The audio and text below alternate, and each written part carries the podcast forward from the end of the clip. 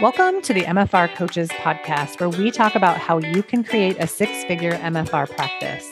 I'm your host, Heather Hommel. Not only have I been practicing MFR for 11 years, I'm also a life and business coach, especially for MFR therapists. My goal is for you to understand how to get fully booked, how to talk to your clients, and how to make sure they understand what's possible for them with MFR treatment. I'm here to help you stop under earning, overworking, and burning out. I'll lend support so you can create the MFR practice you've always wanted. Learn how you can do it too, even if you live in a tiny town, and even if you're just starting out, and even if you've ran your practice for years. Let's go. Hey, everybody, and welcome back to episode 46 of the podcast. Today, I'm going to talk to you about this idea of being worried that you could possibly be annoying.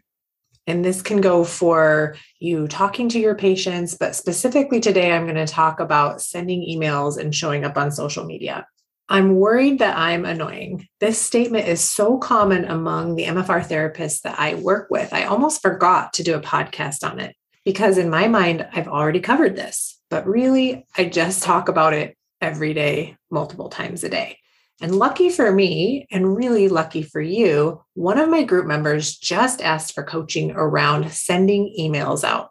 They were currently only sending emails if they had some sort of vital communication to relay, and mostly just using Instagram to let people know that they're there and that they can help their clients recently they decided they wanted to send some emails. But they were hesitant because they didn't want to be seen as annoying. You know my answer to this? How will you even know if someone thinks that you're annoying? Will it be if they unsubscribe? Will it be if they don't book with you? How will you know? And is this more or less are you worried your feelings are going to be hurt? Are you worried your feelings are going to be hurt if no one responds or if someone questions what you write or if they do unsubscribe? And if you are worried about that, why are you worried about it? Why does it matter? Why do you want people to be on your list who aren't eager to hear from you?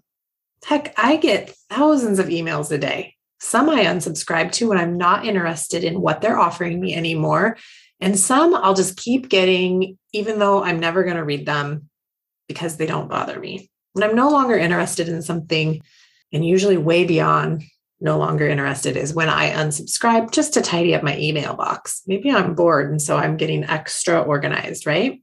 Here's the thing you are in charge if someone else thinks that you're annoying. That's a thought that that person has, and it's 100% okay you don't have control over what anyone else thinks about you, no matter how good you behave, how low or how high your prices are, how many emails you send out. You don't have control over those things. You do have control over if you are willing to allow people to be wrong about you, and if you are willing to let them feel annoyed and unsubscribe. Sometimes I like to check my unsubscribes just to know that I'm sending out enough emails. Like that's a good barometer for me. If I haven't gotten unsubscribes for a while, I'm kind of like, oh, my emails must be really boring. This isn't triggering anyone. Nobody's leaving. Everybody just still loves everything I have to say. I should probably send some more. I can get some more unsubscribes. So I just want you to play around with this. We just get so serious and so worried about possibly offending someone or hurting someone's feelings, but really we are worried that we are going to be offended and our feelings are going to be hurt if someone responds to what we are doing. Emails to people you aren't worried about will oftentimes be the best, most fire emails you ever send out, and they will help someone. They will be the emails that help someone decide to book an appointment or the one that helps them understand how MFR can help them even more, that gets them to stay in treatment longer. Or better yet, it helps someone else to tell a friend about what you do so they can get help too. Annoying emails are the ones that you have in your head that you worry about, that you edit to death, that you people please in, and that you probably actually never, ever even send out. Those are the ones that are annoying. They're annoying because they keep you small, they keep you stuck, and they lie to you about the safety that they're creating. So write those emails, send them out to your clients, and help all of the people And maybe just borrow this thought. I'm sending this email because it will help someone. If I help one person, the struggle I'm having with this email is worth it. Just be willing to feel uncomfortable. You can do it. We do it all day long, anyways. Your clients want to hear from you. You just get to decide that this is true and let the words flow right out of your fingers and into their email box. The same goes for posting on social media. You do not need someone else to do it for you. You can create simple and easy content that doesn't take a lot of brain power. You can repurpose things you've already created. You can decide not to post all at all. It's all available to you. I just want you to get really clear on why or why not to do these things. Send emails or post on social media. If your why not, reason not to do it, involves worrying you can do it wrong, thinking it takes too much time, thinking your clients will be annoyed, and your unwillingness to feel uncomfortable, then get to work on that. Start a barf jar or a courage jar and start to add up all the times you allow for that uncomfortable feeling and do the damn thing anyways. Be willing to be wobbly and terrible at first until you get your feet under you.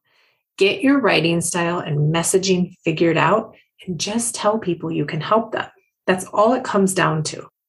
It is that simple if you allow it to be. Please allow it to be. People need you right now. They are looking for you right now. Will they be able to find you? That's up to you. I hope this is helpful, and I'll see you guys next week on another episode of the MFR Coaches Podcast. Have a great week. Bye. Thanks for joining me this week on the MFR Coaches Podcast. Check out my book, The MFR Coaches Guide to Having Your Own Myofascial Release Business. Autographed copies are available at my website, www.themfrcoach.com. Kindle version and print also available on Amazon. Follow me on Facebook and Instagram at the MFR Coach for more info on today's topic. As always, subscribe to the show to catch every new episode and leave us a review so we can continue to bring you fresh content. See you next week.